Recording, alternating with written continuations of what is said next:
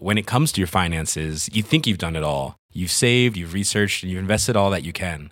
Now it's time to take those investments to the next level by using the brand behind every great investor, Yahoo Finance. As America's number one finance destination, Yahoo Finance has everything you need, whether you're a seasoned trader or just dipping your toes into the market.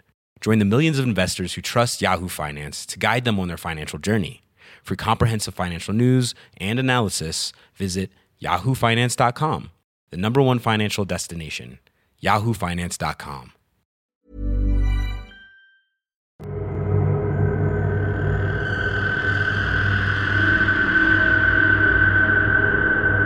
Festival sans nom, édition 2015, troisième édition. Alors bon, Hervé, on pourrait se dire que jamais 203, donc jamais deux festivals sans nom 103. Voilà, c'est ça. Et puis de toute façon, ça nous plaisait tellement d'organiser ça. Qu'est-ce qu'on s'est pas posé On y va, on y va. Ça continue, ça marche. Les partenaires nous font confiance, les auteurs ont envie de venir, donc continuons. Est-ce qu'on est toujours sur la même période de l'année? Pas du tout. Pour les deux premières éditions, on était situé au printemps, au mois d'avril. En fait, on avait choisi cette date parce qu'en octobre, il y avait Tumuluzli. Et donc, on s'est dit, si on installe une manifestation ou si on commence une manifestation, ben, on va pas se mettre à cette date-là, euh, c'est complètement ridicule. Il se trouve que lors de la deuxième édition, quand on a fait nos dédicaces à la bibliothèque, il y a un élu, c'était Samuel Weiss, qui a lancé comme ça, euh, bah tiens, euh, ça serait pas mal de fusionner les deux ou quelque chose comme ça, quoi on s'est dit que ça pourrait être une idée. C'est vrai qu'en avril, euh, on n'était pas loin de Quai du Polar. Euh, enfin, on n'était pas très bien placé finalement. Et on s'est dit, en octobre, ça pourrait être pas mal. En plus, nos partenaires nous suivaient toujours. La SNCF, ça l'intéressait parce que ça nous permettait de nous placer juste avant les vacances de la Toussaint. On a fait une espèce de partenariat. C'est-à-dire qu'on est sorti d'entreprise et médias à ce moment-là. De toute façon, il fallait qu'on le fasse pour des questions budgétaires parce que cette association ne pouvait pas gérer autant d'argent parce qu'on générait de l'argent. Et donc il fallait qu'on en sorte d'une certaine manière.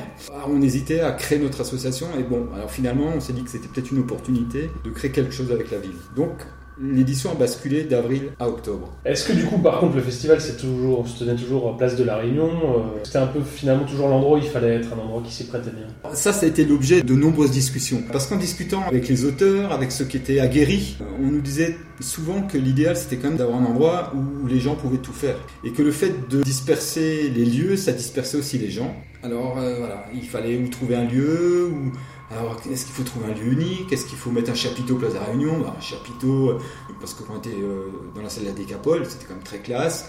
Dans les librairies, voilà, c'était logique. Au Temple Saint-Etienne, ça avait un cachet aussi. Au Temple Saint-Etienne, c'était formidable.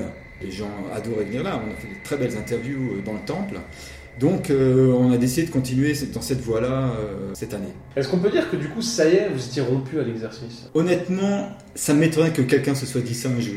Et ça m'étonnerait que quelqu'un le dise encore.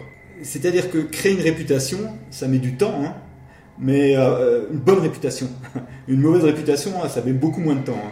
Donc on essayait de s'améliorer, de, créer plus de choses, plus d'événements, mais euh, pas les mains dans les poches. De mémoire, euh, le parrain de la première édition, donc l'anglais Roger John et Laurie, est revenu cette année-là. Il était là en 2014, il était en 2013. On citait aussi Dominique Sylvain, qui est venu les trois premières années. Il y a quand même eu des auteurs comme ça qui sont venus trois années de suite. Comment est-ce qu'on peut l'expliquer aujourd'hui? Mais je pense que c'est très simple. Hein. C'est ce qui est l'ADN, je pense, du festival. C'est que les gens qu'on aime bien, on les réinvite. Ils ont envie de venir, ils sont bons, on s'entend bien. Il n'y a vraiment pas de raison de ne pas les réinviter. Alors évidemment, ce qu'il faut éviter, c'est d'inviter les 30 mêmes chaque année. Mais bon, ça, on l'a jamais fait. Et on a toujours réussi à apporter euh, des nouveaux auteurs, des auteurs différents, des auteurs étrangers. On a toujours euh, créé une diversité. Quand on a un Elori, bah, on sait qu'il est là. Ah, c'est le parrain dans toute sa splendeur, les garant des acquis, on va dire. C'est aussi la première année où le parrain est une marraine, savoir Dominique Manotti. Qu'est-ce que ça change en fait dans la tonalité, dans l'image, dans comment on peut aborder le festival? Je crois pas que ça change fondamentalement la manière d'aborder le festival, mais c'est quelque chose à laquelle on tient, c'est d'avoir vraiment une parité homme-femme. C'est tout à fait normal. Et ça paraissait logique cette année-là parce que euh, c'est comme une pointure, parce qu'elle venait avec une nouveauté, j'imagine. Oui, elle venait avec une nouveauté, et puis c'est une pointure. Il faut rendre hommage à tous les auteurs. Il y a des classiques. Elle, a en plus un, style qui est différent de, ce qui se fait. Euh, voilà, elle est, elle est, très dans le politique, dans le social, dans les affaires d'État. Donc c'est un genre qui est fréquent, qui existe, mais qui n'est pas forcément le plus fréquent. Donc ça, amène euh, effectivement un, autre ton. Bon là, on est sur du coup tout Mulhouse du Polar, c'est notre organisation avec une participation accrue de la municipalité. Comment est-ce qu'on organise du coup un, week-end? Parce qu'on change un peu d'échelle, on change la manière de faire, euh, raconte. Ce qui été le plus compliqué pour nous, Et ça, on l'avait pas vu venir. Nous, on s'entend très bien avec la mairie. On travaille toujours ensemble. Même, on n'a jamais aussi bien travaillé ensemble que depuis 4-5 ans, je vais dire. Mais ce qui était compliqué au départ, c'est que nous, on avait l'habitude de prendre une décision rapidement.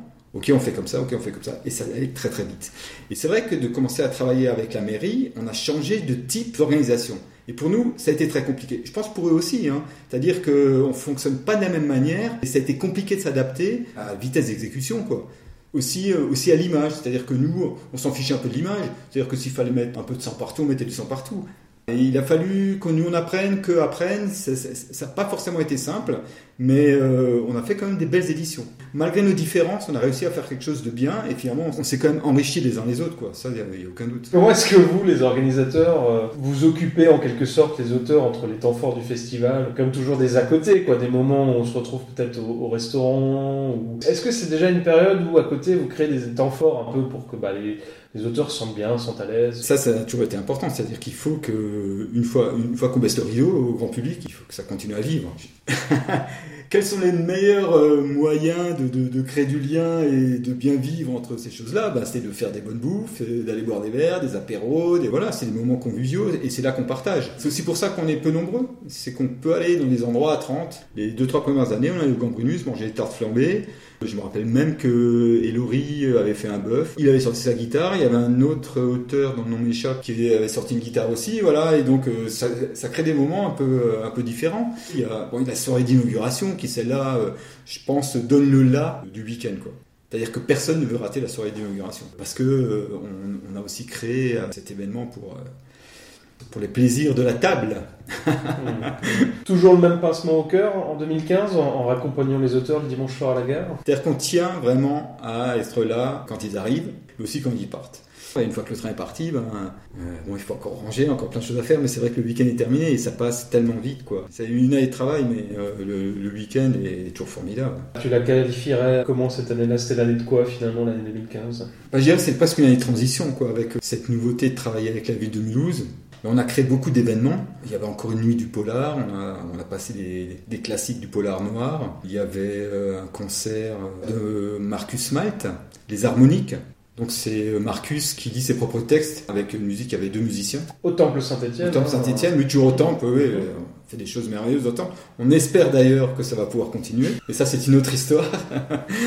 on faisait des lectures sur des morceaux de jazz, et là, on avait trouvé un partenaire, euh, Viadome à l'époque, qui avait aidé pour ça. Enfin, on a fait vraiment des choses sympas, quoi. Donc euh, une année de transition, mais quand même, on, garde l'ADN. Et, ça, c'est important. On garde le cap. Comme pour chaque épisode, une anecdote, quelque chose d'insolite qu'on n'avait pas relevé à l'époque.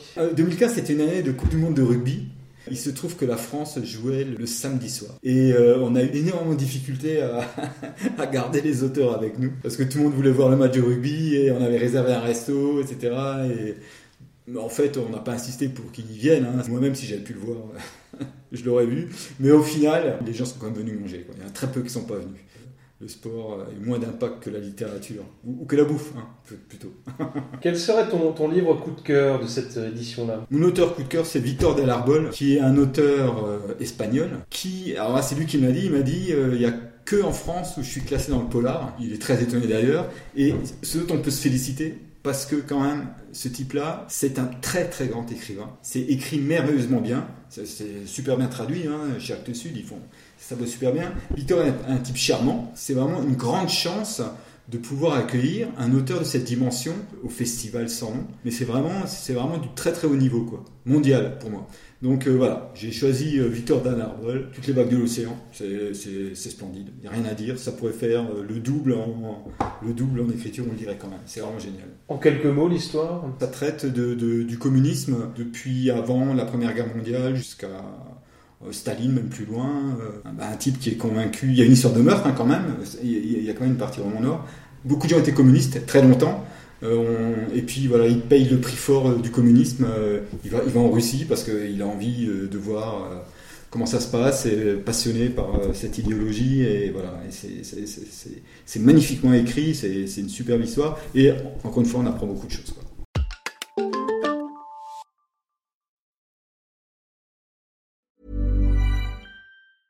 When it comes to your finances, you think you've done it all. You've saved, you've researched, and you've invested all that you can.